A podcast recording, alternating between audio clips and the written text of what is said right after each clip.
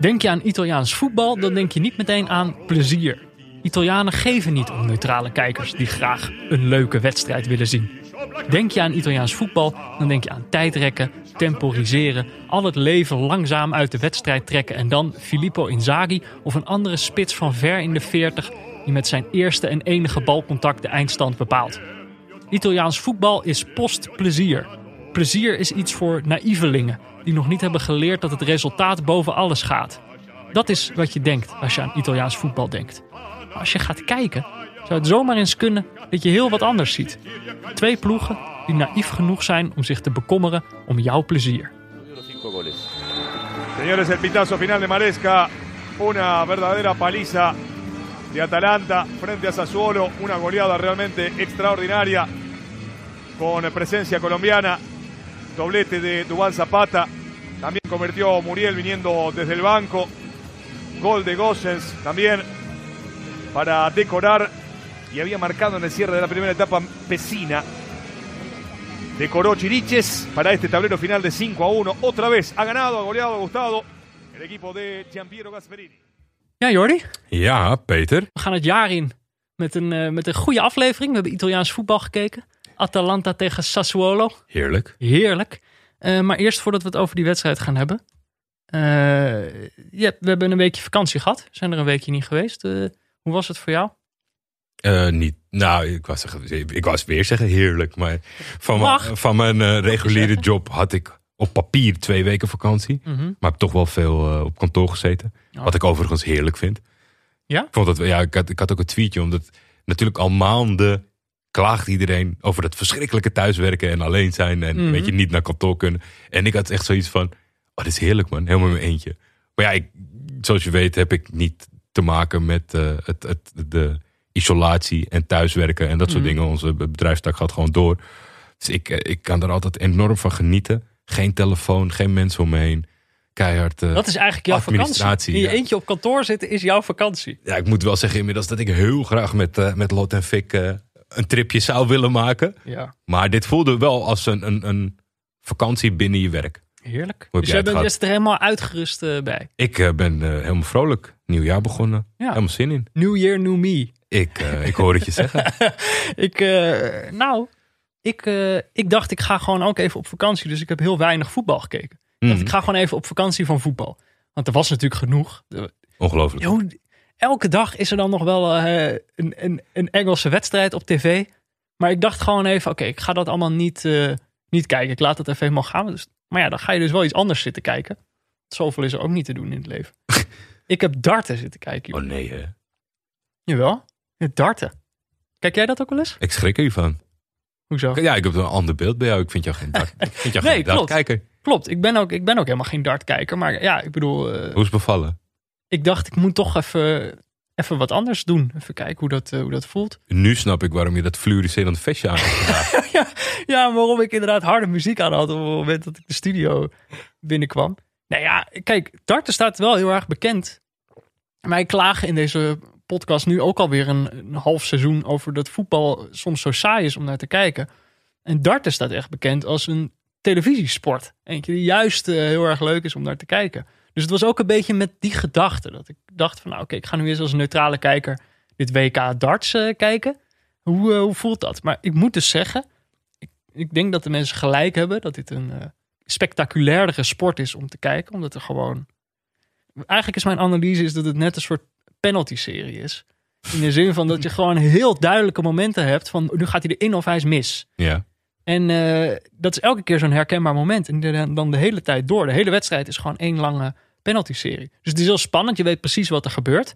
Eh, maar ik had eigenlijk het gevoel, het is eh, te spannend. Te spannend. Ehm, Waarom? nou ja, omdat er, je kan dus gewoon geen seconde even verslappen. Want dan staat opeens de andere alweer voor. Of dan weet je wel, dan zijn er alweer twee legs, voorbij. Kijk, en bij voetbal is het gewoon... Dan kan je gewoon een half uur wat anders doen. Dan kom je terug, staat het nog steeds 0-0. En dat vind ik denk ik toch wel een prettigere gedachte. Werd je er een beetje in meegenomen? Darts, Ja. natuurlijk. Ja? Ja, maar dat is gewoon, dat is hoe dat spel werkt. Op het moment dat je dus zo helder eh, gepresenteerd krijgt van nu gaat hij erin of hij gaat er niet in. Nu gaat hij eh, winnen of verliezen. Eh, dat begrijp je meteen. Dus je, je gaat dat automatisch spannend vinden. En bij voetbal is het denk ik toch allemaal net iets genuanceerder. Daar kan de wedstrijd ook gewoon eindigen in 0-0. Dus er hoeft niet per se iets te gebeuren in de wedstrijd. Terwijl bij darten, ja, ze moeten nou eenmaal gewoon die pijltjes gooien. Dus eh, op een gegeven moment is het klaar. Wat is het volgende toernooi dat je gaat kijken? Ik denk volgend jaar Ja? weer het WK. Wordt nu een kersttraditie. Eh, misschien wel, ja. Leuk. Nee, ik ga niet, ik bedoel, ik ben er verder Niet, niet... eh, niet door het seizoen heen. Ze hebben ook een Premier League of darts, hè? Ja, nee, dat, ik denk dat is allemaal net iets te veel voor mij. Ook dus omdat ik ben de saaiheid van voetbal beter gaan waarderen, denk ik. Dan, dankzij darten. Dus ik ben blij. hoogspanning staan van darten. Ja, dus ik ben blij dat we nu gewoon weer over voetbal. Dat ik gewoon weer voetbal kan kijken en me dood kan vervelen. Op, nou ja, vandaag niet, maar dat Ja, ik wou net zeggen. Want eh, het is kerstvakantie geweest. Wij zijn er een, eh, een weekje niet geweest. Maar Jordi, jij was er eh, wel. Het was echt weer zo'n periode overvloed. dat ik...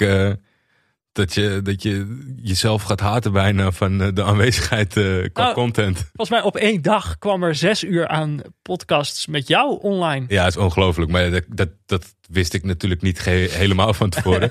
Eh Sam Verhaalten was een paar weken geleden bij mij. de maker van De Wereld van Vice Sports. Ja. De zeer geliefde de podcast van mij. En, en Mhm. vooral maker. En we hadden dat opgenomen. En toen gaandeweg vertelde hij mij van... Ik ga het op eh eh, Oudjaarsdag eh, posten. Ja. Oké, leuk, prima. Toen ging ik naar FC afkicken om het jaar door te nemen. En dat is een beetje traditie met Jan Bavink erbij. Dan nemen ze vieren heel lang het jaar door. Mhm. Die En- duurde vier uur. Wat Ja, die duurde, die duurde heel lang. En die was niet echt op Oudjaarsdag. Maar die ging ook op Oudjaarsdag. Gewoon uit, oh shit, dat komt allebei vandaag. Dus dat was een beetje een overkill aan Jordi. Maar ja, eh, sommige mensen kunnen het wel eh, waarderen. In die van afkicken hoor je ook nog andere stemmen. Bij eh, het gesprek met Sam was ik veel aan het woord. Hey, Die kan ik trouwens iedereen aanbevelen. Het is volgens mij in onze podcast ook al een paar keer voorbij gekomen. Dat Jordi zelf in, het, in, in zijn jeugd heel even ge- geproefd heeft aan het Turkse profvoetbal. Maar dat is niet een onderwerp waar je, waar je graag over praat. Dus meestal gaat het dan al heel snel ergens anders over. Maar nu is het Sam gelukt om dus gewoon in één podcast dat hele verhaal eruit te krijgen. Ja. Eh, zodat je het daarna ook nooit meer hoeft te vertellen. maar als je dus wil weten hoe dat gegaan is, dan kan ik die aflevering echt van, eh, van harte aanbevelen. Want het is Sam ook goed gelukt om dat eruit te krijgen. Ik was eh, content dat ik met hem in zee ben gegaan. Ja, toch? Jawel, Ik zeker wel. eh, Dus eh, die kan je vinden. De wereld van Vice Sports. Yes. Ehm, nou, zullen we het dan maar over, over de wedstrijd gaan hebben? Atalanta. Nu we er toch zitten, ik kan niet wachten. Atalanta Sassuolo, ja. Dat was eh, de eerste wedstrijd die we keken in dit jaar. Dat was op aanraden van onze vriend van de show eh, Arnold. Nou, Atalanta Sassuolo, ja, het is een wedstrijd in de subtop van Italië. Ja. Eh, Sassuolo was de nummer vier voorafgaand aan deze wedstrijd. Atalanta de nummer zeven. Ehm, Het werd ook nog een beetje getriggerd, extra getriggerd na de berichten van Arnold. Omdat er ook nog volgens mij VI Pro artikelen verschenen over het kamikaze voetbal. Ja, natuurlijk een, een titel die, die aanspreekt voor ons. Nou, dan, eh, dan, dan letten wij op. dan heb je, heb je ons al te pakken. Ja, eh, ze werden allebei, of in ieder geval Sassuolo werd dit seizoen geprezen om hun aanvallende voetbal. Ja, en, en met dat alles ook een defensief behoorlijk track record. Ja. Voor aanvang van deze wedstrijd was het de nummer twee of drie eh, qua, qua defensieve kracht dit Ja. seizoen. Maar eh, even, ik dacht, deze wedstrijd is het best te begrijpen. Mhm. Eh, dat zat ook in mijn introductie. Als we het afzetten tegen het Italiaanse stereotype. Ja. Want, oké, eigenlijk onze enige graadmeter voor voetbal is of het leuk is om naar te kijken. Dat is Mhm. het enige wat, wat wij verlangen. Dan is Italië niet de eerste competitie eh, waar je aan denkt, toch? Het schommelt enorm, want en ongeacht de schommeling eh, is het voor mij nooit meer goed gekomen na de toptijd. Ik denk dat in het begin jaren 2000 zijn ze de, de, de positie als beste competitie ter wereld verloren. Ja. Daarna is het echt enorm ingestort Ja. in, in kwaliteit en kijkplezier. Toen werd het heel defensief. En Ze eigenlijk hebben natuurlijk ook veel eh, corruptieschandalen gehad toen, toch? Volgens mij heeft dat ook, Ook wel dat. meegewerkt. Dat iedereen dacht, ja, die competitie, het is, het is nep, het is niet leuk. nee, Ik ga wel eh, wat anders kijken. Nee, het zit gewoon ingebakken. hè. Iets, een begrip wat ik ooit las, dat zal ik nooit vergeten, is dat de, de, de filosofie voor, voor de kampioenschap is: thuis win je alles, uitspeel je alles gelijk, dan ben je er. en dan denk je al van ja, dus de, helft van de wedstrijden, daar, eh, daar Ga heeft. je niet eens voor de winst. Nee, en, en dat was ook wel terug te zien. En eigenlijk nadat het dan zeg maar een soort van eh, saai en slecht werd. De, mooi defensief kan nog wel op een bepaalde manier. Ik heb wel genoten eh, periodes van Atletico Madrid be- bijvoorbeeld. Ging het naar... Geen Italiaanse ploeg trouwens. Nee, nee, nee, geen Italiaans. Klinkt wel zo. Eh, ging het naar toch een soort van, ja, ratje toe. Net niet verdedigend of verdedigend niet meer goed. Mhm. Er werden best wel veel doelpunten gemaakt. Maar dat moet eigenlijk de traditionele manier opvatting heel erg pijn doen, denk ik dan. In plaats van dat het iets is wat je, waar je jubelend over doet. Maar op dit moment, ja, nog steeds eh, veel ploegen die eh, het belang van de overwinning eh, heilig hebben. Ja, het resultaat. De weg ernaartoe. Ik heb eh, eigenlijk ook- Zo. Voor mij is het Italiaanse stereotype is denk ik gewoon wat AC Milan deed toen zij zo goed waren in de Champions League. Mhm. Ehm, en dan had je altijd Nederlandse co- commentatoren die dan zeiden: Ja, dit is wat AC Milan doet. En ze geven je de hele wedstrijd het idee dat je beter bent. En dan opeens eh, slaan ze toe. Deksel op de neus. Ja, dat is, dat is een beetje voor mij het Italiaanse cliché. Maar oké, dan komen we bij deze twee ploegen: Atalanta en Sassuolo. Die, die passen daar niet echt in. Nee. Het zijn ploegen die allebei echt afgeweken zijn van, van wat toch een beetje de heilige huisjes waren in het Italiaanse voetbal. Ja. Atalanta natuurlijk twee seizoenen geleden. Atalanta is daar heel veel voor geroemd. Ja. Inmiddels ook eh, in Nederland natuurlijk bekend. Bij Ajax in de Champions League pool gezeten.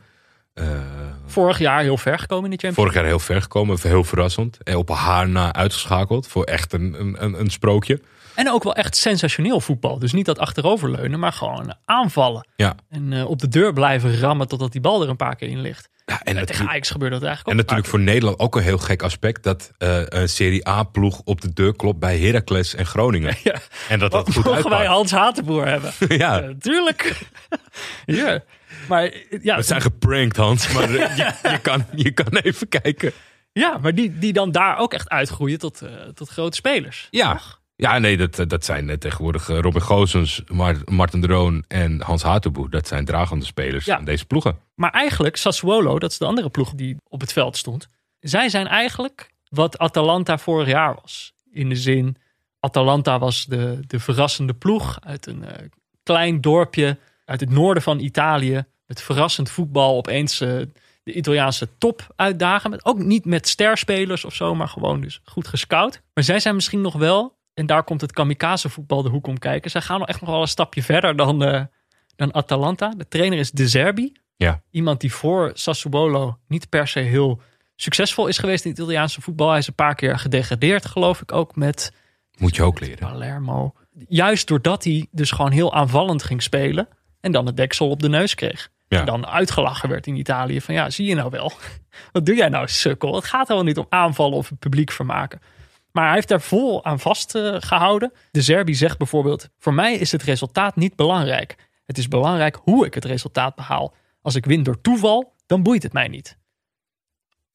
Vind ik mooi gesproken. Vind ik ook al mooi. Ja, Ik denk, oké, dit is dus iemand, het resultaat boeit hem niet. Het gaat om hoe goed het voetbal is. Dit is iemand die zich op dat moment al hard afzet tegen dat cliché. mhm.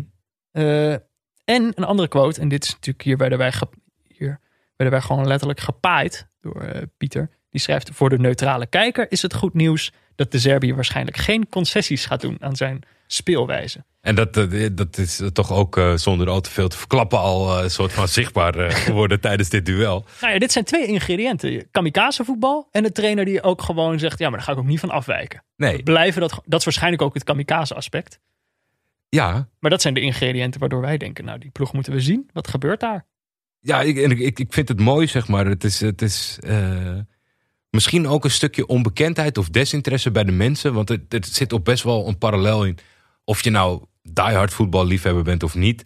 Je weet, Leipzig moet je vies vinden. Weet je, dat is eh, zo'n stempel die zo'n club... Against modern football? Ja, ja, ja, precies die hoek. Maar Sassuolo is wel redelijk vergelijkbaar natuurlijk. En eigenlijk al fil- filosoferend neem ik een, een sprongetje eh, de toekomst in. Dat kan denk ik in de eerste aflevering van het nieuwe jaar. Ja, vooruit. Wordt Almere, Almere City gaat het Sassuolo van Nederland Mhm. Oké, worden. oké. Omdat, Oh, hoe bedoel je? nou, de, degene die achter de club zit, die heeft heel veel geld. Ja. Maar ik vind dat altijd indrukwekkend als je, als je eh, toch eh, een soort van beleid voert. Kijk, je kan ook zeggen, eh, zoals Abramovic ooit binnenkwam. Kijk, die moest nog wel heel veel aan de weg timmeren. Maar je kan ook zeggen, oké, ik wil Shevchenko, ik wil Ballack. Weet je, alsof je eh, FIFA zit te spelen. Ja, ik heb het geld en dan kopen we ook gewoon de beste spelers. Ja, en daarna gaan we winnen. En tegen iedereen, ja, knap. Ja, nou, ik vind het toch knap. Ja. Dat doen ze niet. En dat zie je ook, weet je, met dat zo'n eh, trainer als nu de, de, de kans krijgt. Dat zie je aan de type spelers dat ze bezitten. En eh, ik, ik heb het idee, ik zie dat Almere City allemaal goede resultaten boekt. Eh, ook op ploeg in ontwikkeling met, met een, een vermogende eigenaar. ze, eh, heb, dan heb ik het maar vast gezegd. Is het denk je, toch tijd om dan echt naar de wedstrijd te gaan? Ja, Jij zei, en dit is echt, laat ik de luisteraars vertellen dat het redelijk uniek is. Jij was eigenlijk na 40 seconden al gelukkig. Ja. Terwijl je bent zo streng al. nou ja, ik heb wel. Kijk, ik heb natuurlijk bepaalde dingen gezegd in onze eh, prachtige kerstspecial. Mhm. Eh, en daar was er één van dat ik minder snel zou gaan oordelen. Ik weet nou niet zeker of het Lopez of Berardi was. Die een van beide heren geeft in de, na 40 seconden een bal tussen de twee centrale verdedigers. Van twee van de drie centrale verdedigers van Atalanta. Ja, zo perfect. Op maat in de loop. Eh, eh, Caputo eh, rent erachteraan. Schiet hem in het zijnet. Maakt niet uit. Want die, weet je, ik ben iemand die gelukkig wordt van dat inzicht. En van het uitvoeren ervan. Ik denk dat een heleboel spelers op een veld zo'n bal zien. Maar dan niet geven. Want tikje opzij is veilig. andere oplossing of zelf gaan. Dus dat, ik zat er lekker in na 40 Een seconden. steekbal na 40 seconden ben je eigenlijk, was je eigenlijk al klaar. Was kom. Je was al om. Maar we- ik denk ook uiteindelijk, we kregen meteen waar we op hoopten. Namelijk gewoon twee ploegen die vanaf het begin af aan eh, aanvallend gingen spelen. Ja, Die gingen er gewoon eh, vol tegenaan. ja ik zag, de hele tijd heen en weer. we zaten niet eh, gelijktijdig in het document. Ik vond dat jij er een mooie conclusie aan stelde. Ik schreef op vrij rap, na vijf minuutjes of zo, dat ik verwacht dat, het, dat er heel veel fout zou gaan. Omdat ze natuurlijk allebei ontzettend snel de bal willen terugveroveren. Mhm. En dan een tegenaanval willen starten. Dus je hebt een soort van pingpong effect. Ja, het was Ja. echt pingpong het eerste kwartier. Ja, precies. Eh, Het werd daarna iets rustiger en iets beter. Want ik denk, ja, leuk dat jullie allebei zo fanatiek zijn. Maar je komt, geen ste- je komt helemaal geen, geen, geen steek voorbij. Ik schreef, ik schreef inderdaad op dat het een beetje is zoals je je voorstelt. Als je een wedstrijd tussen Peter Bos en Mm. Peter Bos zou hebben. Ja. Dus gewoon, eh, ze hadden allebei, nou misschien niet eens de drie seconden regel, of wat is het? En het is heel gek als Eh, allebei dat doen. regel. Als allebei de teams dat doen, dat komt niet uit. Dus inderdaad, heel hoog druk zetten als je de bal kwijtraakt. En ook altijd meteen willen counteren als je hem zelf weer verovert. maar, maar als dat- allebei de ploegen dat doen, dan gaat die bal dus de hele tijd heen en weer. Ja, dat was, het is inderdaad, ik bedoel, dat is, ik, ik was al lang blij dat het op die manier begon. Ja. Maar je maakt je ook een beetje zorgen op dat moment dat je denkt, ja, eh, als dit 90 minuten zo gaat, dan op een gegeven moment is de lol er ook alweer vanaf. Dus kamikaze voetbal is leuk, maar er moet op een gegeven moment moet er wel ook wel een goal vallen of een soort orde in de, in de chaos komen. Ja. Nou ja, en dat was eigenlijk al best wel snel. Elf minuten was het al, eh, al raak. En dan is het toch Atalanta. ja, een combinatie van eh, iemand bij Atalanta die eh, een zeer goede dag had. En iemand die bij Sassuolo een hele slechte dag had. Tenminste, ik, ik hoop en gezien dat ze op positie 4 eh, op de ranglijst hebben voor deze wedstrijd. Mhm. Dat het een incident was. Maar dit was het eerste eh, signaal dat Vlad Chichires niet lekker in de wedstrijd zat. Chiriches. Chiriches, Chiriches van, eh, van de Sassuolo centrale verdediger. Roemeens, geloof ik. verleden bij Napoli. Mhm. Waarvan ik ooit dacht dat dat wel een talentvolle verdediger was. Maar die, eh, die, die begint zijn wedstrijd met een heel slap voetje. Probeert hij Doe Zapata mee af te stoppen. Ja, ja, ik denk de luisteraars kennen Doe Zapata. ik denk niet dat het met dat slappe voetje gaat lukken. Nee, dat was niet genoeg. Hij kreeg de bal niet weg. En dan eh, Zapata, die schiet hem... eh, Ja. Hij kon hem in eerste instantie kon hij hem al aannemen in de 16. Volgens mij gaat het daar dan al fout. Mhm. Dan krijgt Chiriches die bal niet weg. En dan eh, schiet Zapata hem in de tweede, tweede kans gewoon, gewoon hard en laag binnen. 1-0 Ja. na 11 minuten. Nou, dan ben ik ook al blij. We hebben vaak genoeg naar 0-0 eh, zitten kijken. Dus dan heb je ook al een doelpunt gezien. Maar dan hoop je natuurlijk wel dat Sassuolo op een gegeven moment ook wat orde gaat krijgen in die chaos. Ja, En dat, ze, dat zij ook nog wel een doelpunt gaan maken, zodat het een beetje spannend blijft. dat bleef erg uit. Ja, uiteindelijk denk ik, eh, je zag soms wel glimpen van hoe gevaarlijk die ploeg kan zijn. Ze hadden Ja. Traoré, Jeremy Boga, ontzettend goede dribbelaars. Dus soms dan kwamen zij ook opeens zo twee mannetjes voorbij in zo'n snelle omschakeling. Maar ja, het ontbrak dan gewoon steeds aan het ding daarna. Volgens mij die Caputo is dit seizoen gekomen. Dat is een wat oudere Italiaanse spits. Beetje met het idee van, nou, er staan er omheen allemaal gasten die onwijs kunnen pingelen. Dan gewoon één gast in het midden. En wie die bal toegaat en die hem er dan gewoon inschiet. Eh, maar ze kregen die bal steeds niet bij Caputo. Nee.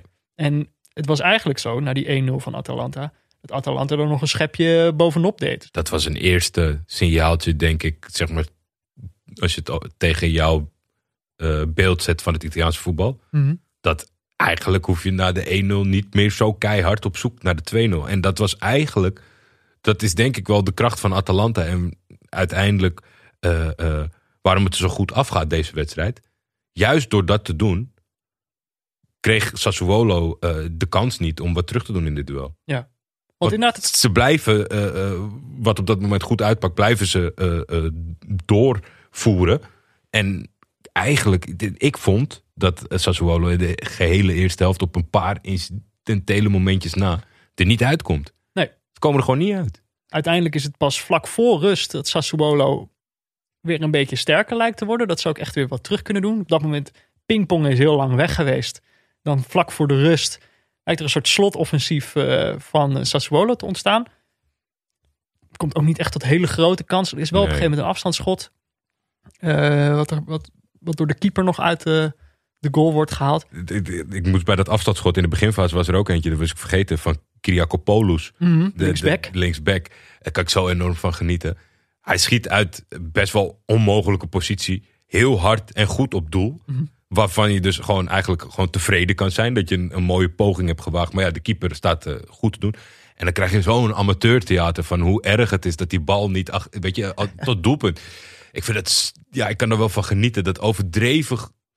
Overdreven balen van een bal die er nooit in gaat. Nee, precies. Of nou ja, deze was er ingegaan als de keeper hem niet had gehouden. Maar vanaf die positie scoor je nooit. Nee, dus hoe erg kan je balen? Je hebt gewoon een goede poging gedaan. Wees trots op jezelf en ga door naar de volgende. Ja. En eh, nou ja, maar hier zit dan toch, komt er toch een wat Italiaanse geslepenheid om de hoek kijken. Want dan is het in de 45ste minuut.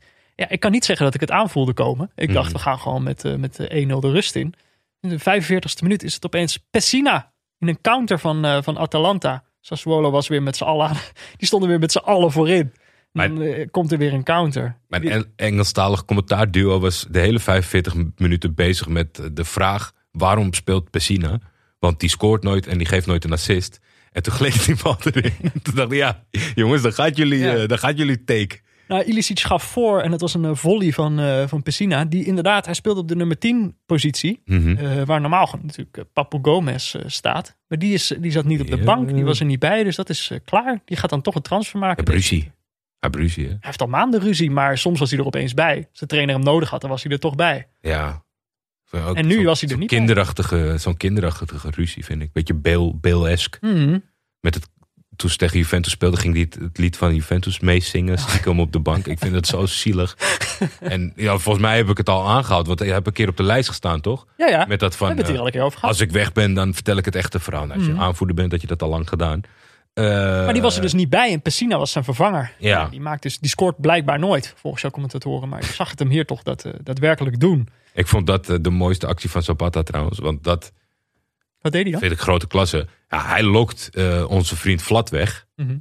En daar, dat is natuurlijk als centrumspits. eh, eh, de meesten doen dat niet omdat ze zelf blijven hangen op die bal van Ilicic te wachten. Maar doordat hij wegloopt, is Pessina helemaal vrij. Ja. Ik vind als je daar oog voor hebt, dat vind ik altijd heel knap. Vlak voor rust dus 2-0. Eh, beetje vrees, omdat je denkt, ja, eh 2-0.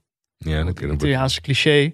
Eh, ze, ze gooiden er daadwerkelijk wel nog een, eh, een schepje bovenop naar de 1-0. Maar ja, kijk, als, als het toch nog iets van geslepenheid in deze wedstrijd was, en dat is denk ik wel het verschil in deze eerste helft ook, eh, was dat Atalanta had nog wel wat cynisme. ja. Terwijl, ik bedoel, Sassuolo is een en al optimisme. Gewoon naar voren aanvallen, leuk voetbal spelen. Terwijl Atalanta, Hatenboer die trapt op een gegeven moment ook een gast onderuit in een omschakeling. Dat is de eerste die, eh, die geel kreeg. En de tweede gele kaart voor Atalanta was ook zo'n momentje in de counter van eh, Sassuolo. Moeten we daar een klein uitstapje op maken? Nou ja, dat, Of is dat overkoepelend over de hele wedstrijd? Ik vond Hans Hatenboer heel vervelend, deze wedstrijd. ja, maar dat was hij tegen Ajax ook. Dat Ja. is een kwaliteit van hem, Oké. denk ik. En ik eh, mag toch hopen, elke keer als bij het Nederlands elftal zie je daar niks van. Nee. Er komt daar weer niks van terecht. En misschien is, komt dat doordat Nederland niet zo speelt of zo. Maar dan denk ik, ik wil wat van die, die gemeenheid. De gemene Hans Hatenboer zien in Oranje? Ja, dat, dat helpt hem toch? Ik bedoel, in deze wedstrijd. eh, Ja, ik denk dat hij symbool staat voor hoe Atalanta Sassuolo heeft overklast in deze wedstrijd. Ehm, maar dit momentje, dit cynisch momentje van Romero, de centrale verdediger van eh, Atalanta, en die omschakeling. Traoré is volgens mij al drie, vier man voorbij in omschakeling. is een eh, klein, ontzettend snel mannetje. En dan gewoon Romero, die, wil even aan het shirtje aan. ja, die arm op zijn. Ja, dat Ja. Was heel stom. En dan krijgt hij een gele kaart. En het is, bedoel, het is wel die veelbelovende counter is er dan meteen uit. Want je weet gewoon, op een of andere manier in zo'n speler, als hij er drie voorbij is, dan kan er een vierde komen, een vijfde, een zesde. Die stopt niet, alleen als je even aan zijn shirtje gaat iets, eh, En eh, Romero begreep dat. En dat was wel, dan zie je dus een beetje dat Italiaanse cynisme. Toen dacht ik, dit kan wel eens eh, vervelend worden in de tweede helft. Dat we gewoon alleen maar dit gaan zien. Ja. Daar Ik had- vreesde ik een beetje voor. Had nog twee hele minuscule dingetjes gezien Ja? in de eerste helft. En eentje, er was nog een prachtige bal. Ik weet niet of je die voor de geest kan halen. Van Berat Jim City. Die eh, eigenlijk het hele spel... Verdediger van Atalanta, Ja, af- eh, afkomstig van Sassuolo. ja en het, het was zo mooi, vond ik, hoe het werd eh, in beeld gebracht. Want Sassuolo ging afjagen. En hij leek in de problemen te komen. Dus hij lokte ze eigenlijk heel ver naar achteren. Mhm. En daar kon Hans Hatenboer dat gigantische gat in. En hij geeft een prachtige bal op maat naar voren. Ja, ja, Dat ja. was echt, eh, echt heel mooi. Iets wat ik heel lang niet had gezien. Vind ik altijd leuk. Een afgekeurde ingooi. Ja, waar zie je? Dit is, dit is zo'n ding. Op ieder amateurveld, elke inworp die je doet, eh, staat er wel iemand op het veld die zegt: scheids, geen ingooi, hè? ja, En dan in het amateurvoetbal wordt er dan heet het voor, voor gefloten. voor gefloten. Toen in de proefvoetbal zie je al die gasten denken: er is gewoon niemand die goed ingooit. Nee.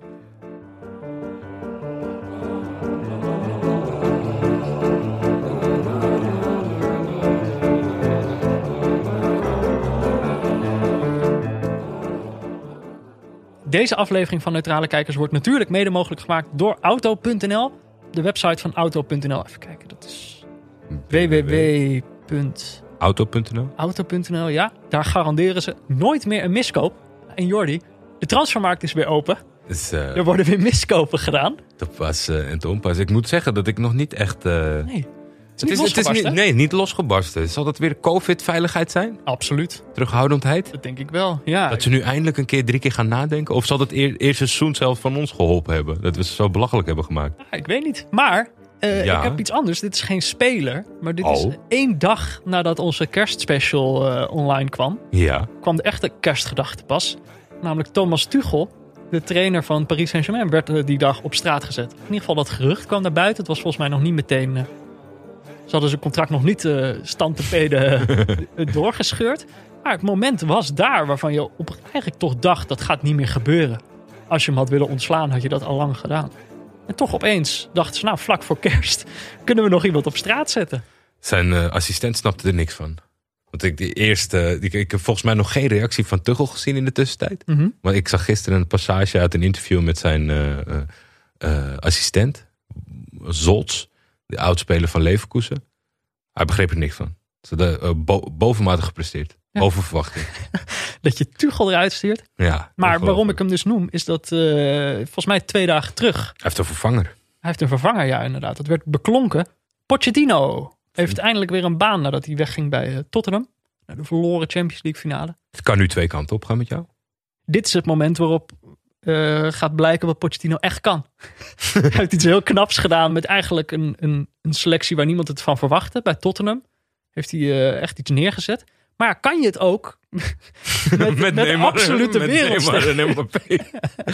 ja, het is natuurlijk... eh, het, het, het, is het een people's manager? Dat is de vraag, Of ja. het een people's manager is?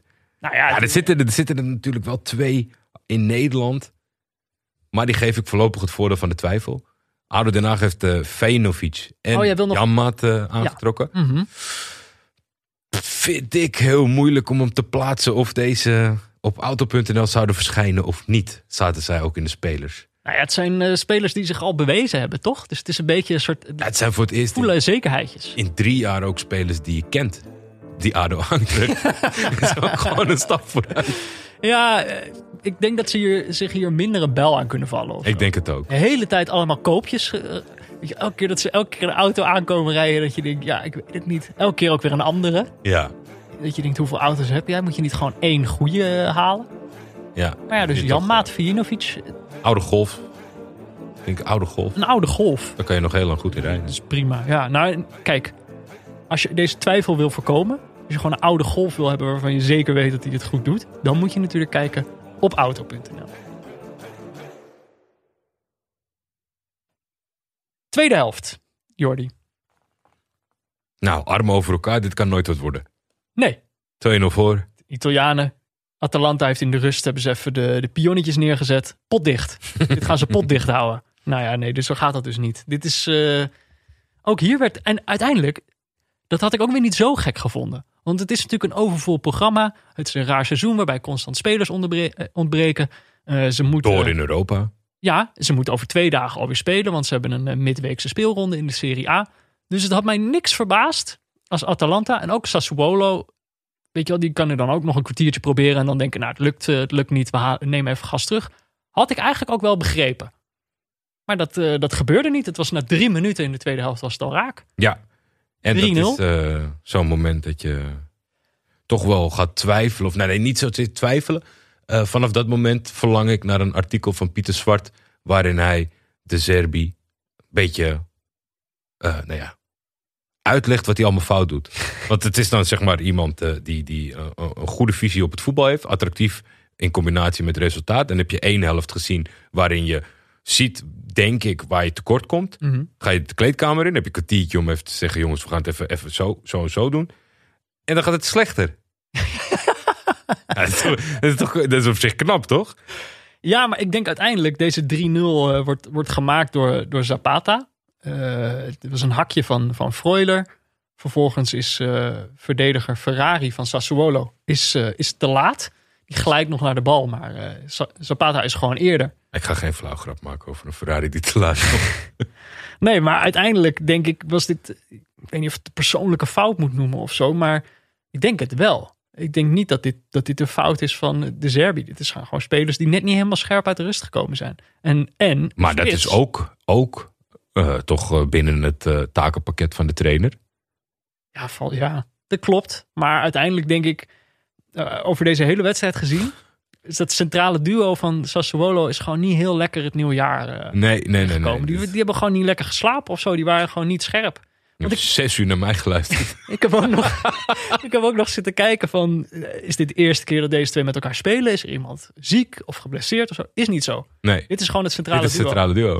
Gewoon een hele slechte dag. Nou, wat ze soms nog doen, dat deze, deze wedstrijd niet, is dat ze dan met drie achterin spelen.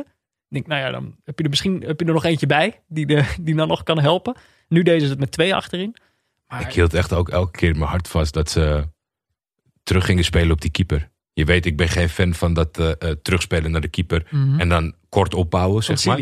Ja, het, het zag... Het dat ging, zat ook niet helemaal lekker Het in. ging goed, maar het zag er niet lekker uit. Weet je, je wordt er onrustig van. Want er was inderdaad vlak na die goal van Zapata... was er ook weer een moment dat die keeper heel ver uit zijn goal, sta- goal staat. Die, die schiet een bal uit die dan uiteraard weer direct bij een Atalanta-speler terechtkomt. En dat ze hem zo van afstand eh, proberen te lobben. Die ging er bijna in. Ja, en dat was inderdaad een moment dat je...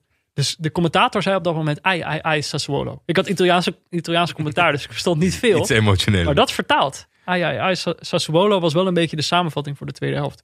Ik wil toch zeggen, even die maker van de 3-0. Jij hebt hem ook al genoemd en even in het zonnetje gezet. Maar Zapata, Duvan Zapata. Mhm.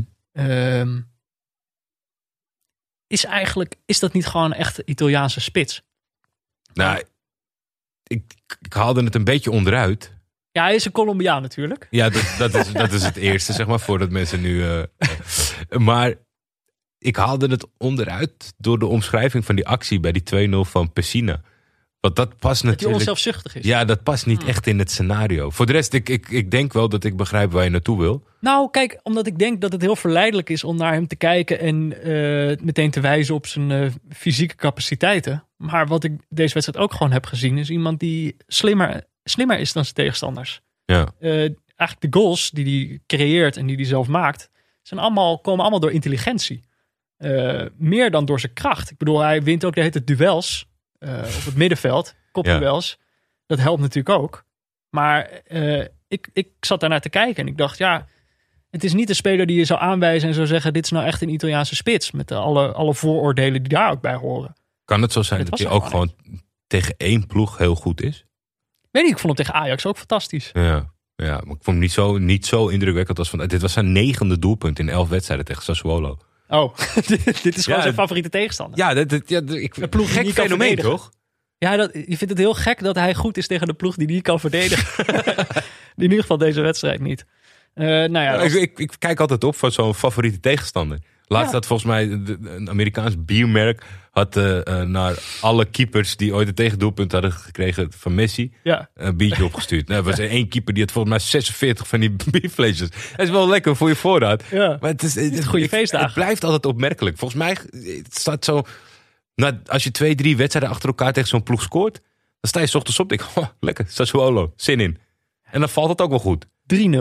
Dan denk je, nou, de Serbië gaat dan toch iets proberen. Dus die twee wissels eh, brengt hij in. Obiang en Devrel. Komen in het veld voor Lopez en Caputo. Ja, ik had eh, toch eh flat eraf gehaald. Ja. Dat had Oh, ik gedaan. Die had een ongeluk aan zijn aan zijn reet hangen. Nou ja, dat, wat, jij zegt het net, dat Zapata goed was op het middenveld in kopduels winnen. Ja. Nou ja, hier eh, wordt hij met een partij weggekopt. Die bal, zo in de voeten van eh Gozens. Ja. Dribbelt op de goal af. Ja, dit was zo'n momentje, toch? Ja, ja, zeker. Zapata die hem meteen klaarlegt. En Gozens die vanaf links door het midden dribbelt. En dan eigenlijk net zo lang kan doorlopen tot hij kan schieten. Ja, furieus schot. Mooi schot. Ja, maar ik bedoel, hij vliegt erin 4-0, 56e minuut. Hij vliegt erin omdat hij van richting wordt veranderd, toch? Wel? Ja, volgens mij wel. Daarom gaat hij over de keep. Daarom daalt hij ook zo raar. Ik had een slecht camerashot. Van achteren, ik dacht van nou, hij daalt heel mooi. Maar Ja. door een aanraking dus. Dat is Denk ik. jammer. Denk ik. Maar ik denk eigenlijk, ik bedoel, dan zou je kunnen zeggen dat is geluk. Maar volgens mij, het verschil tussen Atalanta en Sassuolo zit daar vlak voor. We hadden het net over die overtreding van Romero in de eerste helft. Eh, flauw, vinden wij vervelend. Maar gewoon- wel. Locatelli loopt achter Gozens. Eigenlijk in exact dezelfde situatie. Gozens is al twee man voorbij of zo. Dat je denkt, ga gewoon aan zijn shirtje hangen. Locatelli had ook nog geen geel, Nee. volgens mij. Dus dat kon gewoon. Maar dat doet hij dan niet. En dan Nee. kan Gozens doorlopen en schiet hij die bal binnen. Ja, wel prachtig Italiaans balen nadat die bal erin valt. Locatelli? Ja, dat, ja ik heb die wel prachtig zien hij op ballen. zijn knieën, eh, Ja, ja, ja, die handen heb- ten hemel. ja het, is, eh, het is een jongen met een Milan verleden. Mhm. Eh, bijzonder talentvol. Het gaat dan veel over. Ja, kijk, weet je, voor ons is dat het moeilijk. Je wil die gasten niet allemaal eh, eh, eh, afmaken op basis van één wedstrijd. Maar ik heb de afgelopen maanden eh, veel eh, eh, mensen lovend over hem gezien. En als ik dan gisteren kijk, denk ik, ja, daarom zit je bij Sassuolo, jongen, niet Want bij dat had Milan. hij niet aan het shirtje gedaan. Nou ja, alles een beetje. Weet je, het is, hij, is- hij kan alles met een bal, maar het is dan telkens net niet. Want hij, hij, hij helpt dan vaak de verdediging, maar Mhm. dan helpt hij eigenlijk ook weer niet. Ik baalde ervan, want het, het- ik vind het Ja. in, in zijn profiel vind ik het een hele mooie, mooie speler. Zeker sierlijk. Sierlijk, zo voor Maar ja. de verdediging. 56 minuut, 4-0. Ja. Dan denk je, het gas gaat eraf. Nee, nog steeds niet. Nee, Atalanta ging maar door. En eh, ik bedoel, Sassuolo ook. Daar moeten we hun ook om prijzen. Die gingen ook maar door. Maar ja, da- daarmee sneden ze zichzelf... niet kunnen. doen. Nee, dit is dus wel het moment. Oké, dit is kamikaze voetbal. We hebben in dat stuk van Pieter Zwart gelezen. Deze trainer gaat, gaat geen concessies doen. Die gaat hier gewoon mee door. Maar dat is gewoon wel eh, het randje van onverantwoordelijk op zo'n moment. Ja, het is altijd dubbel, hè. In Nederland ging het altijd over dat Peter Bos met Heracles hetzelfde speelde tegen Ajax als tegen, eh, tegen RKC. Ja, en dan werd hij een soort van uitgelachen als het dan eh, 7-0 werd. Ja. Ja, ja is wel boeien. En het is inderdaad. Kijk, je, je hoort het mij al zeggen, dat is onverantwoordelijk. Terwijl, hallo. Ik moet, ik moet toch ook eens blij zijn dat er gewoon eens een trainer is die ons een manier van spelen gunt. Waardoor Ja. een wedstrijd gewoon maar door kan blijven gaan. Eh 5-0 wordt het daarna ook nog, 67ste minuut. Luis Muriel. Kunnen ze ook nog even brengen vanaf de bank. Ja, die valt even in. Die ook nog een geweldige verdedigende actie eh, doet tijdens een aanval van, eh, van Sassuolo. En gewoon enkele minuten later weer voorbereidend werk van Zapata en Freuler. En dan kan hij ook weer rustig aannemen in de 16, hoekje uitkiezen. Er staat weer niemand in de buurt. Waar is Flat? Ja, dit is, Ai, ai, ai, Sassuolo schreef ik op dit moment ook weer op. is verschrikkelijk. Het stopte niet. Maar ja, nu gaat eindelijk het gas eraf. Ja. Na 5-0 denken ze, "Ah, Het kan wel even. dit moet wel goed gaan. Ja. Maar dan zie je het meteen, waarom ze het niet moeten doen. En waarom het goed is dat ze het niet doen. Want dan kan zelfs Flat scoren. Ja, dat is inderdaad eh, nog, geen, nog geen tien minuten later wordt het 5-1. Red Sassuolo eindelijk de eer. Eh, Een van hun weinige kansen. Ja. Het echt heel weinig kansen gehad. Voor hoeveel ze hebben aangevallen. Ze hebben bizar weinig kansen gehad. Eh, maar dit was dan weer een moment. Er is een corner. En die bal die wordt net niet helemaal lekker weggewerkt. En dan krijg je gewoon vijf kansen op een rij. Of vijf pogingen. Pogingen. Want ze gaan nog niet allemaal, allemaal lekker op doel. En, eh, maar dan inderdaad na die vijf pogingen. Of de vijfde poging. Dat is flat. En die schiet hem, eh, schiet hem best wel lekker binnen. Toch? Ja, nee, er is niks mis mee. Op dat moment denk ik, je hebt nog een kwartier. Komt nog wat blessuretijd bij, want er zijn wat, eh, wat goals gevallen. Ik ben heel benieuwd wat je nu gaat zeggen. Sassuolo, het kan nog. Nee, ja, dat was, eh, dat was te veel Nee. gevraagd. Eigenlijk, ik bedoel, Atalanta had op dat moment het gas er al afgenomen. Maar Sassuolo eigenlijk ook naar die goal. Ik weet niet, dan is de eer gered of zo. En dan eh, Ja, stoppen ze zelf ook maar. Toch? Dat gevoel had ik een beetje. Toen was de wedstrijd wel afgelopen. Maar goed, hadden we ook zes goals gezien. Ik bedoel, het was ook wel mooi geweest. Wat is, behalve die vier doelpunten, nou eigenlijk precies het verschil tussen Atalanta en Sassuolo? Want je kan zeggen, op een bepaalde manier zijn zij hetzelfde. Ploegen die aanvallend spelen, veel aanvallender dan misschien wel goed voor ze is. ja ik, dacht, ik dacht vooral eh, het verschil dat Sassuolo eh, sowieso bepaalde ploegen van een vergelijkbare of mindere kwaliteit kan overklassen, is logisch. Dat kan je ook zien, omdat het een positieve opvatting is die er goed ingeslepen is. Ik denk het verschil in prestatie en wat, nu, wat ze nu ook een beetje waar ze tegenaan lopen, is dat Atalanta kan natuurlijk, kon heel lang een soort van eh, topploegen verrassen met hun aanpak. Ja. En ik denk dat Atalanta zich nog steeds niet, zelf niet laat verrassen. En zelf de status hebben gekregen waardoor Juventus en de Inter denken... oh shit, vanavond Atalanta. Mhm. Dat anders aanpakken. Ja. En dat Sassuolo in de verrassing daar nog wel gebruik van kan maken. Dat Juventus toch denkt, ah, Sassuolo. En dan krijg je deze vliegploeg over je heen. Ja. En dan kan je verrassen. Ja, precies. Ik had verder, denk ik, gek ook het verschil. Die spelers van eh, Sassuolo leken allemaal veel kleiner en dunner dan die Ja. van Atalanta. Weet je dat niet ook? Het zag er zo raar uit. Die rechtsback, die Turkse jongen, die is zo dun. Mert Mulder. Ja, maar- niet normaal. Bijna allemaal. Ja. En Natuurlijk, ze hebben echt wel wat. Hans Hatenboer is natuurlijk een behoorlijk grote gast. Doe van Zapata is best wel groot. Maar het leek wel alsof ze allemaal groter en sterker. Alsof zeg maar, soms heb je in de, eh, in de beker in Nederland. of in andere landen heb je dat ook.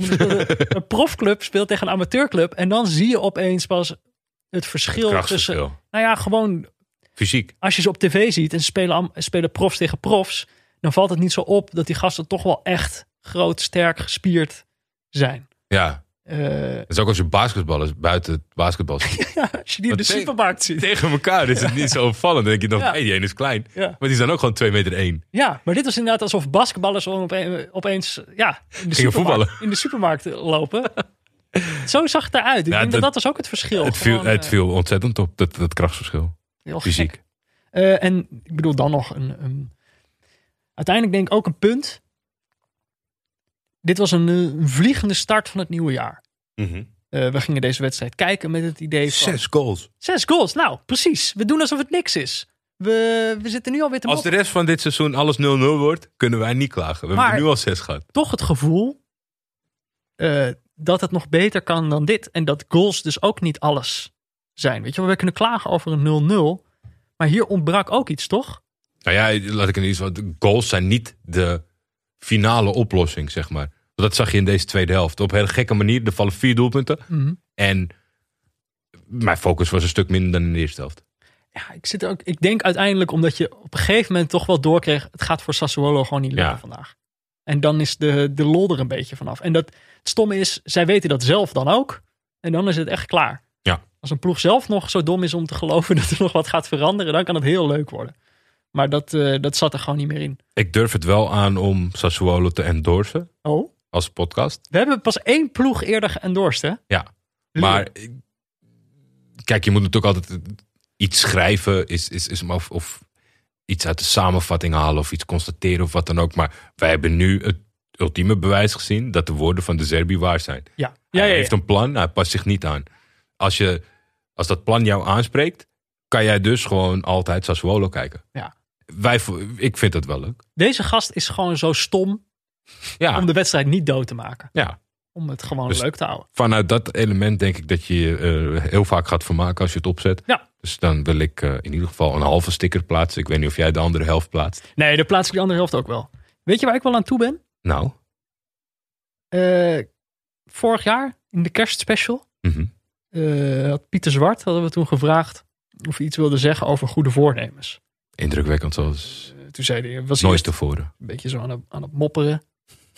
Weet je wel, Zoals ja, die ik weet niet moppert. hoe, nou lastig, ik weet niet of dat wel lukt. eh. en dan uiteindelijk komt hij toch terwijl hij onderweg is ergens, spre- spreekt hij dan iets voor ons in. Half een croissantje etend. Ja, met de, met de croissant nog in de mond sprak hij toch een eh, wijsheid uit. Waar ik wat aan heb gehad. Ik voelde mij wel ge- gemotiveerd. Ik wilde meer. Wij dachten, er huist eigenlijk een soort lifestyle goeroe in Pieter Zwart. En we moeten hem uitdagen om dat eruit te halen. Dus ehm, we hebben hem voor het nieuwe jaar, Mhm, toch New Year, New Me, mhm. wat motivational eh, talk. Een minuutje motivational speaker. Ik hoop niet dat we een monster creëren. dat hij binnenkort op volle Als een soort Gary V op een podium. Ja, maar De hassel. nou kan Pieter Zwart over de hassel vertellen. ik, eh, ik, ik denk wel dat eh, onze luisteraars er wat aan gaan hebben. Zeker. Kom er maar in, Pieter. Kijk een pressing. Kijk een pressing. Een nieuw jaar betekent voor velen een nieuwe start. Zo ook voor mij. Na een appje van Jordi op zondagavond had ik ineens mijn eigen zelfhulpboekje. Omdat mijn goede voornemen naar meer smaakte. Ook in dit geval een wending die niet te voorzien was. Maar hier ben ik dan. Want als ik het in deze minuut over voetbal moest hebben, trok ik het breder. En als het niet over voetbal moest gaan, dan kwam het indirect toch aan bod. Dat moet hier ook wel lukken. Zo betwijfel ik of de start van een jaar een goed moment is om het roer helemaal om te gooien. Simpelweg omdat het niet kan. Gewoontes veranderen is verdomd lastig. Kijk naar Liverpool. Het kostte Jurgen Klopp jaren om zijn stijl daarin te krijgen. En toen dat eenmaal gelukt was, vond Peter het alweer saai. Want nu kennen we het wel. Toch is dit hoe verandering werkt. Lange adem. Twee stapjes vooruit en dan weer één terug. Die twee vooruit lukken altijd wel. Zeker met de energie van een nieuw jaar. Maar wat doe je bij die stap terug? Daar begint het echte werk. Zoals het bij mij het geval is bij de derde minuut die ik opneem in dit hoekje. Kijk een pressing. Kijk een pressing. Mocht jij zelf nou specifiek op zoek zijn naar een bepaalde methode of hulp, zit, weet je, loop je tegen iets aan waarbij je denkt van shit, dat kan Pieter? Ik heb hier advies van, of mo- motivatie van Pieter voor nodig. Ja. Dan kan je een audiobericht sturen als vriend van de show. Alleen audioberichten nemen we in behandeling. Mhm. We weten hoe angstig dat voor jullie is, hoe eng jullie dat vinden om dan zo dat knopje in te drukken van record. En, eh, heb, ik, heb ik misschien een gek stemmetje? Nee, maar dat, eh, dat, kan, dat kan op die manier. Ja. Dat kan op die manier. Via vriendvandeshow.nl slash neutrale kijk. Yes. Daarover gesproken. Oh. Eh, we zijn toe aan het uh, gecrowdsourced onderdeel van onze aflevering, Jordi. oh, ik voel me zo rijk dat we zoveel mensen op de redactie hebben zitten. Ja, onze, onze vrienden van de show die mogen namen in het script zit, zetten. En dan moeten wij raden waarom die in het, eh, in het script staan. Dat is eigenlijk een beetje de, de deal, zoals die is. Heb jij al een naam waar je het over wil hebben? Eh, dan wil ik heel graag beginnen met Sjoerd B. Ben ik blij dat hij erop heb gezet. Ik heb het al, al eh, eh, my rest in peace tweet had ik al. Wat Ma- heeft Sjoerd erop gezet? Maxime Tsikalko. Die ken jij ook, denk ik. Ja, Of- nou, oké, Moeilijk. maar dan moet je even uitleggen. Dit is een voetballer die is overleden. Ja, Vrij jonge een. Wit-Russische spits. En hij is bekend bij mensen omdat hij in, in een oude versie van Championship Manager, dus de voorloper op voetbalmanager, Hij is de beste, computerspel. hij is de beste spits ooit. Ik weet niet waarom we dit nu gaan koppelen aan een, aan een, aan een, aan een computerspel. Hij heeft zoveel mensen gelukkig gemaakt. Ik weet zeker dat als er een, als er een eh, Ja, maar o- of, of onderzoek komt, Mhm. Ronaldo, Maradona, Of. Messi, Tsigalko. Mhm. Hij wint hem. Want hij heeft zoveel mensen zo gelukkig gemaakt. Terwijl het sloeg helemaal nergens op. En dat wisten die mensen zelf ook. Ja, nee, ja wat je zegt. eh, Hij was een soort cheat of zo, toch? Eh, gewoon een speler die zo verschrikkelijk goed was. Als je hem haalde, dan, eh, dan kon het kampioenschap je niet meer ontgaan. ja, het magische aan hem was, hij kon het overal, Peter. Hij kon het echt overal. Weet je, het is altijd van, kan je het ook op Kan een regenachtige Stoke? Ja, Ja, maar hij kon het ook bij Stoke. maar hij kon het ook in de vierde divisie. En hij kon het ook bij Roma. Ja, het is echt... Ik, ja, weet je... Is het een cheat? Toch zoveel mensen die dan Mhm. alleen, Tsiga- weet je, dan alleen Chicago kochten. Ja. En dan voor de rest eh, wel gewoon manager speelden. Ja, de, de triest nieuws. Ik heb eigenlijk helemaal geen verdere berichten erover gezien. nee. Dus ik weet niet zo goed wat de aanleiding is. Maar hij kan nooit eh, heel oud zijn geweest. Nee, eh, wat dat betreft rust in vrede. Het is voor mij inderdaad net... ik ben net wat later ingestapt. Pas Ja. toen het voetbalmanager was. Dus ik heb dit... want dit het is net 2001, 2002 denk ik dat hij zijn prime... het is inderdaad gewoon hoe een speler in een spelletje, hoe je daar zo aan, aan kan hechten. Ik heb nu, ik ben 21 aan het spelen. ja. Eh, de nieuwste versie van voetbalmanager. Ik speel als eh Frederikstad. Oh. Het is een ploeg op het derde niveau in Noorwegen. Maar het is eigenlijk een reus van weleer. Helemaal afgezakt. Mooi is dat. Net geen recordkampioen, maar wel echt een van de grootste clubs. En ik heb ze weer helemaal teruggebracht naar eh, de, de, de eerste competitie, de hoogste competitie van Noorwegen. Ik ben ook Pardoes kampioen geworden. Dus ik ga nu de Oh. Champions League in. Eigenlijk aan de hand van een speler. En dit is net wat anders dan Tsigalko, want ja. Maar dit is een speler, Ricky Alba heet hij. Goeie naam. Het is eh, een jongen geboren in Oslo, maar hij is ook. eh, hij heeft ouders uit de Dominicaanse Republiek. Dus hij speelt in mijn spel. Speelt hij eh, interlands voor de Dominicaanse Republiek. Maar het grappige is, als je dus naar zijn cijfers kijkt in het spel, is hij helemaal niet goed. Dus Mhm. iedere keer raak ik toch weer verleid om hem er niet in te zetten. Terwijl ieder seizoen komt hij terug, toch weer terug in de niet, basis. eh, Die scoort doelpunten, jongen. Dat is ongelooflijk. Terwijl, ja, dit is gewoon een jongen die in het echt speelt, speelt hij op het derde niveau in Noorwegen. Ja, het, het grote verschil Dus- is ook wel zeg maar in, in de, in de eh, romantiek, nostalgie en met zo'n Tsigalko. Dat, ik denk maar, jij bent iemand die dat goed kan eh, in, inleven. Internet was nog niet het internet wat het nu is. Mhm. Het was nooit Tsigalko geworden wat het nu geworden is. Als het internet zo uitgebreid was. Kijk, dat jij hem in het echt kan opzoeken. En, en weet je, dat een foto van die jongen kan vinden. Ja, ja, ja. Misschien zit hij op Twitter en zeg je, hey, je zit in mijn game. eh, Want, eh, oké, Oh. dat, wel, dat kon toen niet. Je wist gewoon echt niet wie jij Nee, was. nee. Ja. Heel lang dacht je dat Maar- het nep was. Maar nu dus inderdaad, eh Ed Ricky Alba 11. Ja. Eh, hij had net 86 volgers op Twitter, maar hij heeft er nu 87, want ik ben hem ook gaan volgen. Ik denk, ik moet even een screenshot maken uit mijn spel Aan hem laten zien. en even naar hem sturen. En ik zal dat doen voordat deze podcast online komt. Fantastisch. En dan hopen dat ik in contact kan komen. Want je weet maar nooit, straks overlijdt deze jongen ook vroeg. Dan heb jij toch maar mooi die tweet nou ja, maar kijk, dus het zal voor hem super raar zijn als ik hem een berichtje stuur of zo. Maar het is toch, je, je bouwt toch een band op met zo iemand. Absoluut waar. Ehm, ik had nog een naam. Ja. Deze is er ook een paar keer opgezet. En dan zie je toch, kijk, zo gewoon het meest actuele wat er dan gebeurd is. Dat gaan mensen altijd opschrijven. Daar kan Ja. je echt de donder op zeggen. Dus hier kwam de naam Nadim Amiri. Kwam heel vaak voorbij. Een Duits-Afghaanse voetballer. Ik heb hem, eh, ik heb hem alweer vergeven. Bayer Leverkusen de Poeskas Award van 2021. is alweer vergeven, ja. Eh, ja, een goal. eh, Weerts geeft een lopje over de verdediging heen. Amiri, eh, aanvaller van Leverkusen. Ja, Die neemt hem fantastisch aan. Een geweldige aanname. En daarna komt de keeper uit en dan met een hakje hakt hij hem zo tussen de benen door van de Eintracht keeper in de er, goal. zijn, zijn op dat moment zijn er drie dagen, of twee dagen van de 365 zijn er bezig. En dan is de media gewoon nu zo te zeggen. Poeskas Poeskas Award is bekend. maar er is, er- aan het eind van het jaar, jongens, mogen jullie hem vergeven. Ja, Dus je moet gewoon even opsparen. Oké, maar ik denk hij moet hem niet winnen. Eh, ik, vind, ik denk namelijk, hoe hij erin gaat met het hakje, dat is overgewaardeerd. Per ongeluk ook.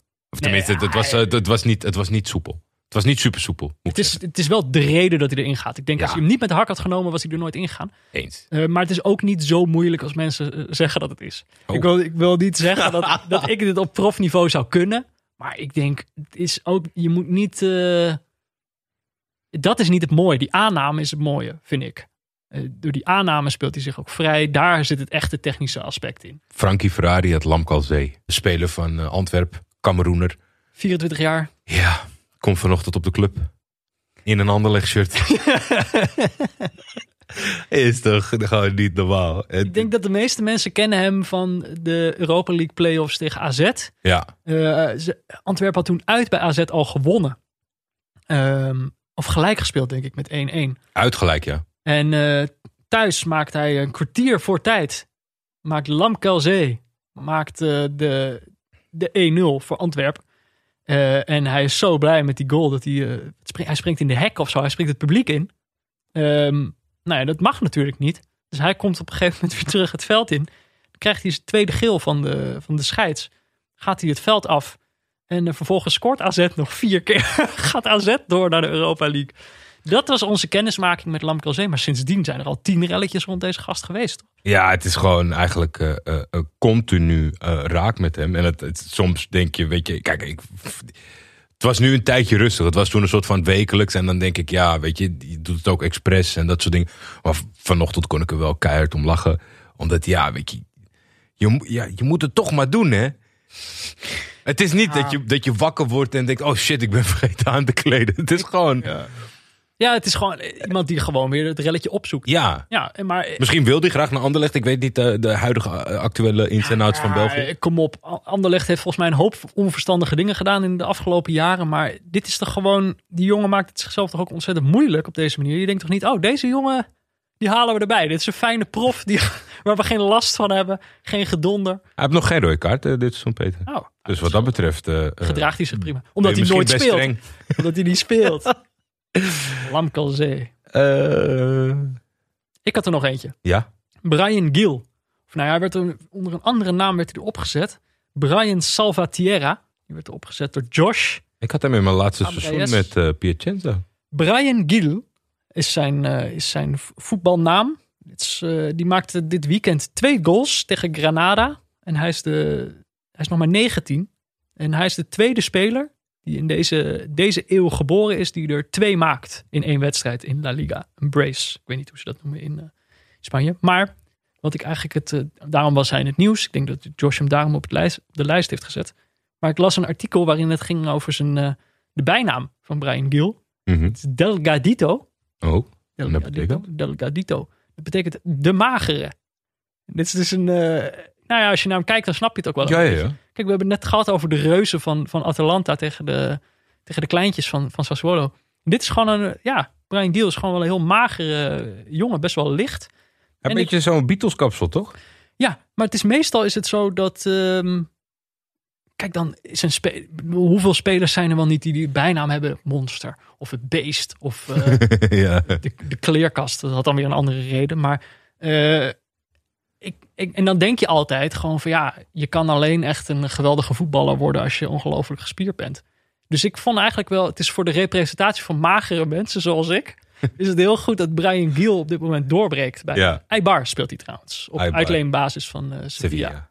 Brian Gill, Delgadito. Allemaal onthouden. Ik wil even de beste wensen eh, geven aan mijn beste vriend, eh, nog steeds, Ricardo Walinski. Oh. Iets maar, hij zat hij op de, op de lijst gezet. Die ik kon eh, Nederlands georiënteerd niet zo heel veel informatie vinden, maar ik Hij weet... is clubloos. Ja, hij is clubloos. Hij, hij zal wel weer. eh, hij is goed geaard volgens mij in Turkije. Hij is, eh, het contract is ontbonden bij Denizlispor. Hij werd niet betaald of zo, toch? Ja, dat zou kunnen. Dat wordt dan een heel lang, sloop, langlopend gevecht. Met, de met, maar hij zal wel weer een andere club vinden. Het is, het, is, het is jammer dat hij eigenlijk. Hij kwam net te kort voor het hoogste niveau daar. Hij was echt de man eh, eh, in de promotie van Denizlispor. En heeft nog wel veel gespeeld, maar ja, dat was dan, was dan net niet. Wanna feel old? Wanna feel old? Hij is Hij zat hier is 32. 32. Ik ben twee jaar ouder. Ik ben, ik ben eh, 20 jaar jonger, geloof ik. Zoiets. Ik heb nog een naam. Oh, Frank Lampert. Eh, slechte trainer. verloren van Manchester City natuurlijk dit weekend. Eh, en daarmee Wordt niks meer. zijn een paar dingen beklonken. Oh, Eh, hij is namelijk. eh, één, hij heeft één probleem, is dat hij nooit, bijna nooit wint in de top, de wedstrijden tegen de top 6. Dus Dave Wenger ook niet. vorig seizoen 2019-2020 heeft- speel je 10 wedstrijden. Mhm. Want er zijn, ze zijn zelf onderdeel van de top 6, dus dan blijven er vijf ploegen over. Speel je twee keer tegen. Vier keer gewonnen, één keer gelijk, vijf keer verloren. Dat is nog wel redelijk. Dit seizoen heeft hij vijf wedstrijden gespeeld tegen de top 6. Twee gelijk, drie verloren, nul gewonnen. Dus hij heeft dat probleem. Hij wint nooit topwedstrijden. Hij heeft nog een ander probleem. Het is dat hij namelijk in het tijdperk Abramovic, door je al eerder genoemd in deze podcast, is hij de slechtste coach. Er zijn twaalf coaches geweest sinds Abramovic en hij is de slechtste. Kun jij ze alle twaalf opnoemen? De twaalf coaches Twaalf voor coaches die beter zijn dan, dan Lampert. Eh, Chelsea coaches. Di Matteo. Ja. Afram Grant. Ja. Eh Guus Hiddink. Eh José Mourinho. Mhm. Oeh. Twee keer zelfs, hè? Oh, oh oké. Maar ik weet niet of die, die telt niet bij de Guus ook, denk ik, toch? Eh, ja, Guus ook, ja. Ja. Eh, ging zo lekker. Er staan wat gekke namen bij, hoor. Ja? Zal ik ze opnoemen? Ja, doe maar. Aanvullen. Geef je het op? Ja, denk het wel. Ranieri, Ah, je nog niet? Eh, Scolari, weet je ook niet? Felipe Scolari. Ja, dat vergeet je bijna. Ancelotti heeft er ook nog gezeten. Villas Boas, Di Matteo. oh, sorry. De laatste, oh, die voeg ik nog even toe, sorry. Sorry. Nou, een Conte. Conte. En Rafa Benitez heeft er ook nog gezeten. Maar dus van, Oh, dat is een En er zit- mismatch? er, zit nog, er zat nog eentje bij. Wilkins heette die volgens mij. Die heeft er volgens mij één wedstrijd gezeten. Die is ook beter dan Lampert. maar ja, Lampert heeft dus een probleem. Eh, en er wordt nu ook eigenlijk wel een beetje gepraat over... Ja, moet die gast nog wel blijven? Want er is natuurlijk... eh, ze zijn toch weer vervallen in oude gewoontes. Heel veel de grote, dure spelers gehaald. Nou ja, en, dat, eh, en dan gewoon na een half jaar gaan morren... dat het allemaal nog niet zo lekker loopt. Ja, maar die kinderen, die, ze kopen alleen maar kinderen. Dan kun je toch niet zo- zo snel eh, gaan lopen morren? Maar ja, het is wel... Ah, vorig, kind. vorig jaar was hij natuurlijk eh, vindingrijk en deed hij het goed. en Hmm. nu heeft hij heel veel geld uitgegeven. En ja, dat is voetbal. Maar- Ja. Dit is toch om even het cirkeltje rond te maken. Oh. Hij gaat misschien weg. En er wordt al een opvolger genoemd. Oh. Thomas Tuchel. Nou ja, ik, ja, ik- ja hij, als hij als een soort eh, olifant door, door een porseleinen kast gaat daar, dan, dan hij moet wel een heleboel mensen wegsturen voordat hij gaat zeggen dat hij te weinig spelers heeft. Ze hebben echt heel veel spelers daar. Ja. Ik denk niet dat het eh, aanspreekt. Even Nee. kijken. Arnold had Braithwaite, eh, de basisspeler van Barcelona. Ja, die houdt de Griezmann op de bank. ja, Ja, prachtige foto gisteren. Heb je die gezien? Nee? Griezmann met de mutsie, helemaal sip. En dan stond hij boven een bordje Salida, uitgang. Vind ik altijd petje af voor, eh, voor die alert uh, telelens klikkers. Ja. Mooie foto. Maar ja, Braithwaite houdt eh, Griezmann op de bank en daar moet je dan mee leven. Dat is de, het Ronald Koeman effect. Ja. Dat snap ik ook niet. Maar ja, ik bedoel, je moet doen wat werkt hè. Eh, even kijken. Nou ja, een vraag die ik denk die voor jou bestemd is. Oh. Alle verliep. Raymond van Barneveld. Oh ja, ik... Omdat ik dart... eh, ik ben dartwatcher. Ja, nee, ik ga, ik ga er niet... ik- Hij dart niet eens meer. Ik snap niet waarom die naam erop staat. Het enige wat ik voorbij heb zien komen is dat hij eh, zich in een interview kritisch heeft uitgelaten over het draadloos opladen van telefoons. Wat? Wil je dat niet weg? Nee. Ja, sorry, maar iedereen op Twitter heeft dit al gezien. Dan ga ik dat weer twee weken later herhalen. Oké. Hij had zich er kritisch over uitgelaten. Ik ga het toch doen. Omdat ehm, ja, hij, zegt- hij vindt het een waardeloze uitvinding. Hij zegt dan, eh, leg je, hem- dan moet je hem op zo'n ding leggen. Ja. Het zit, ook, het zit wel gewoon draadloos opladen. Moet je een apparaatje in het, eh, het stopcontact doen. En dan leg je vervolgens leg je, je telefoon leg je op zo'n eh, dingetje. Als je, dan wil, eh, als je dan wil whatsappen, dan moet je dat ding eraf halen. Stopt hij met opladen. Terwijl als je hem gewoon met het bedraad opladen, dan kon je gewoon opladen en appen tegelijkertijd. Vond dus, eh, dat was Ik zie nu de hele tijd Barney over de, over de rand van zijn bankstel hangen. Omdat die kabel te kort is en dat hij half ligt te appen. Ja, maar dat is Barney. Terzijde. Even kijken. Memphis, Wismak. eh, Memphis eh, eh, heb, heb ik een, een tijger zien aaien. Ja, nee, dit, dit is toch weer. Is dit diezelfde dierentuin als waar we het vorig jaar rond deze tijd Ik zag een sheik naast hem zitten, dus ik vermoed van wel. Maar Is dat dat, allemaal met beren op de foto. Ik denk, Ja. wel, nou, het is allemaal wel weer een dealtje zijn daar in, wat is het, Dubai. ja. Kom op man, laat die beesten met rust. Had Osimhen. Die had staan dansen terwijl zijn schouder uit de kom is. Deze gast, eh, nou, dat is niet het grootste probleem. Deze gast hebben ze 80 miljoen voor betaald bij Napoli. Ja. Is geblesseerd geraakt in november, dus die kan al, heeft al eh, ruim een maand niet gespeeld. Eh, hij was inderdaad even in Nigeria. Ja. eh, en daar heeft hij onder andere zijn verjaardag gevierd. Mhm. En weet je wat hij kreeg op zijn verjaardag? Covid. Covid. Ja, dus die is eh, besmet. Dus die, eh, daar zijn ze niet zo blij mee Nee. bij de GGD in, eh, in Napels. Heel strenge GGD, weten wij al bij als eh, neutrale kijkers. Nee, maar die zit, eh, die zit in de Panari. Dat is niet handig gedaan. Stom, hè? Stom. Stom. Kieran Tierney maakte een mooie goal voor Arsenal. Ja, Callum prachtig. McGregor. Victor van Ham. Weet ik niet. Jij? Callum McGregor? Ja? Ja, heb ik op moeten zoeken hoor. Oké. Dit, is, eh, dit weekend was de Old Firm. Celtic. Rangers. Ja. Rangers staat natuurlijk al heel ver voor. Dus het ging om Celtic er wel een beetje om om de eer nog te redden. Is niet helemaal gelukt. Callum McGregor is de aanvoerder van Celtic. Pakte die rood? Eh, nee, Oh. Eh, hij eh, maakte een eigen goal. En dat was de Ah. enige goal die viel in de wedstrijd. Dus dat is, in Glasgow is dat toch wel de man die het Dan hardst ben je even persona non grata. Nou ja, en heel Celtic is persona non grata. Want ze zijn na deze wedstrijd... Het, vriest ontzettend in Schotland. Ze kunnen daar niet trainen. En eh, nou ja, ze moesten er met Celtic toch eventjes uit. Winterstop. Zijn ze naar Dubai eh, gegaan. Met de hele ploeg. Met de hele ploeg. Allemaal beelden dat ze daar lekker op het strand zitten. Ja, dat is niet heel goed gevallen in, eh, in Schotland. Bij de hardworking Scotsman. hey, moet je eens proberen. Even kijken. Ja, Tante Piet had El Ghazi. ik vind dat... dat blijft een leuke use nemen. Tante Piet. Ah, El Ghazi moet mee naar het EK. sto- ik vind... Ja, gewoon meenemen naar het EK, man. Ja? Ja, onze selectie is al lang compleet. Wat is het? Henk Veerman, en El Ghazi, Arjen Robben. Wout Weghorst niet, Nee? cancelled. Eh, Bas Dost, Luc de Jong. Gewoon allemaal in de basis. Ja, toch? Ja. Dan gaan we wel Het winnen. gaat, het gaat heel veel over eh, het effect van Twitter op het spel van El Ghazi. Ik denk dat dat allemaal Ja. wel meevalt. Want hij zegt, sinds die van Twitter af is gegaan, is hij goed gaan voetballen. Dat zegt zijn trainer volgens mij. Geen, zegt geen hij meer zelf. van kritiek. Hij kreeg heel veel kritiek via Twitter. Ja. Nou, ik ben een tijdje van Open Twitter. riool, hè? Ik ben een beetje weg. Ik ben een tijdje weg geweest van Twitter. Volgens mij podcast ik niet beter. Ook niet slechter. Ja, maar was je vatbaar voor de kritiek, Jordi? Dat is de vraag.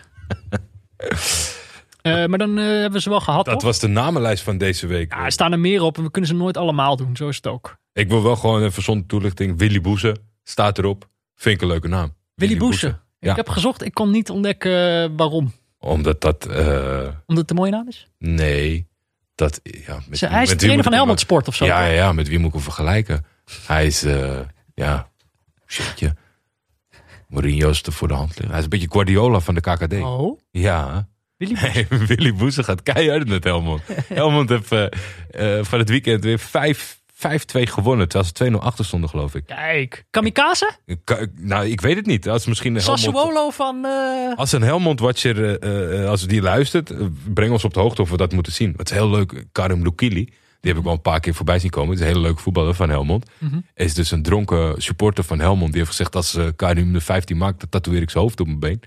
maar dat is nu een soort van auto die open. Dus die man die komt er denk ik niet mee weg. En hij heeft een hat gemaakt. Hij komt steeds dichterbij. Leg dat maar eens uit thuis. ja. Mocht, je, mocht je ook een, eh, een naam op onze namenlijst willen zetten, dan, dat, dat is echt een privilege. Dat kunnen we alleen weggeven aan onze vrienden van de show. Mhm. En dat kun je dus worden via vriendvandeshow.nl slash neutrale kijkers. Jordi, sinds de vorige keer dat we het hier over gehad hebben, dat is wel in de kerstspecial hebben we het volgens mij overgeslagen. Dus het is wel een paar weken zitten ertussen. Kijk, wij zaten steeds te klagen dat we er voor het einde van het jaar geen 250 hadden. Dat Mhm. heb jij volgens mij zelfs nog hardop in deze podcast gedaan. Dus toen opeens zo, richting oud en nieuw, kwamen er steeds meer vrienden bij. Ik dacht, Ja. gaan ze toch nog doen? Heeft Achterbaks. Jordi al... eh, Achterbaks vond ik. maar ze hebben niet gehaald. We hebben de 243 inmiddels. Sinds de vorige keer dus 32 erbij. Wauw. En dan, wacht even, dan moet ik ze ook even Jij moet het gaan oplezen. natuurlijk. Dat is wel zo vriendelijk. Vanaf Rick van Uden. Sam, Jorin, Weezy West Coast, Ho Chi Lau, Rodney, JF White, Bassie van Bassie en Bassie BV. Dat is zijn hele, zijn hele username. Heeft ook een profielfoto van Bassie. Eh, Marton van Doorn, Gertje BE, Karsten, Simon, Cies, Hein, Tim Blankers, Pladinho, eh is Braziliaan denk ik, Theo Mansveld, Dwin, Mike van Koppenhagen, Eline, Rob Hermsen, Ruby, Bouke, Casper Jan, Bart, El Loco, Char, Tessa, Lars Nicholson, Vincent, Mark en Wismac. Wat superleuk dit. Zit, ja, en een hele hoop. Hartstikke welkom allemaal. Ja, eh 243 vrienden dus, Jordi. Jij zat de vorige keer een beetje... We hebben steeds gezegd, als we 250 vrienden hebben... dan gaan we voetbalmanager spelen op Twitch. Ja. Of eh, PES of zo. We gaan in ieder geval gewoon even livestreamen met onze, met onze vrienden. Ja. Eh, maar jij begon dan opeens te, te morren. Jij zegt, nou, als het voor het einde van het jaar niet zo ver is... dan moeten we een nieuw doel stellen en zo. Terwijl ik denk, al die mensen die tot nu toe vrienden zijn geworden... die Ja. hebben toch beloofd dat als er 250 zijn... dat we dan op Twitch gaan. Ik denk dat het een merendeel eh vriend is geworden omdat het hele leuke mensen zijn dan dat ze per se voor Twitch deden. Ik denk dat we daar wel mee We kunnen toch wegkomen. niet Maar een nieuw doel... We moeten toch bij 250 nog steeds iets doen? oké, doen we we dus nog vijf? zeven vrienden moeten we nog hebben. zeven. En daarna gaan we wat nieuws verzinnen. Ja. Oké. Maar dan, ja, of het dan voetbalmanager wordt of zo. We moeten dat allemaal nog een beetje uitvogelen. Komt wel goed. Oké. Ehm, Jammer, ik wilde voorstellen dat we zouden gaan vloggen. Bij 300. nee. eh, dan moeten we echt wel iets nieuws bedenken. Nee, kom goed. Komt goed. Dan tatoeëer ik eh, Spits van Helmond Sport op. Karim Broekili. Ehm, even kijken. Ja, verder. Er komt dus... We hebben samen met onze vrienden van de show... wilden we ook een special maken over reizen. Nou, ik hoop dat jullie begrijpen dat het een beetje vertraging heeft opgelopen. Niet dat we zelf op reis gaan, maar... We hebben wat gasten bij die show. En we moeten even kijken wanneer dat weer helemaal eh, goed is om dat te kunnen doen. Of Mhm. eh, hoe zeg je dat? Verstandig is om dat eh, te kunnen doen met z'n vieren. Eh, dus dat heeft iets vertraging opgelopen. Maar we hebben wel een andere verrassing. Mag ik daar iets over weggeven al? Of wil je dat nog eh Ga je, volledig gang, ga je gang, onderbreek ik je wanneer ik het niet meer wil. Mag ik een tip geven? Ja, ik, nou ja, ik heb, ik heb in mijn laatste nieuwsbrief heb ik gezet dat de mensen onze Instagram in de gaten moeten houden. Oeh. Omdat ik jou eigenlijk nog nu, ja, nu live dus ga vertellen. Ik denk dat wij stories moeten maken met hints. Stories met hints. Ja, Mag ik dan een eerste hint stories? Ja? Want dit is misschien, ik weet niet hoe je dit in een story moet zetten. Ja, opnemen. Eh, maar mijn hint is dat ik met zijn broer in de klas heb gezeten. Heb ik misschien ooit gezegd in een aflevering? Weet ja, ik niet dat zeker. denk ik Heb ik wel. dat ooit gezegd? Oeh, je weet hoe gek onze luisteraars zijn. Hè? Dit staat morgen op, op, op. Luister 100 afleveringen terug, misschien kom je erachter. Of is dit, vind je hem echt spannend? Dan knip ik het eruit hoor. Nee hoor, Dan bliep ik het. Dan hebben mensen alleen een bliep gehoord. maar dan moet je ook dat andere erin laten. Wat die Eh, mensen net hebben gehoord. gehoord. dat gaat eruit. Mourinho, Eh, hoe gaat het met Mourinho? Ja, dat is dan toch om, eh, om het nog even af te sluiten. We willen natuurlijk altijd even kijken hoe gaat het met Mourinho. Want als het goed gaat met Mourinho, dan is dat goed voor ons allemaal. Nou, resultaten zijn prima. 3-0 gewonnen van Leeds. Son maakte weer een goal. Harry Kane heeft weer gescoord. Die volgens mij nu tegen alle Premier League clubs waar hij ooit tegen heeft gespeeld, gescoord. Hij had wel even een dippie. Harry Kane? Nee, Mourinho. Mourinho? Dit een dipje? Er er waren toch een paar eh, tegenvallende resultaten. Ja, het is natuurlijk wel zo. Maar kijk, hij staat nog steeds. Hij stond natuurlijk een tijdje bovenaan. ja.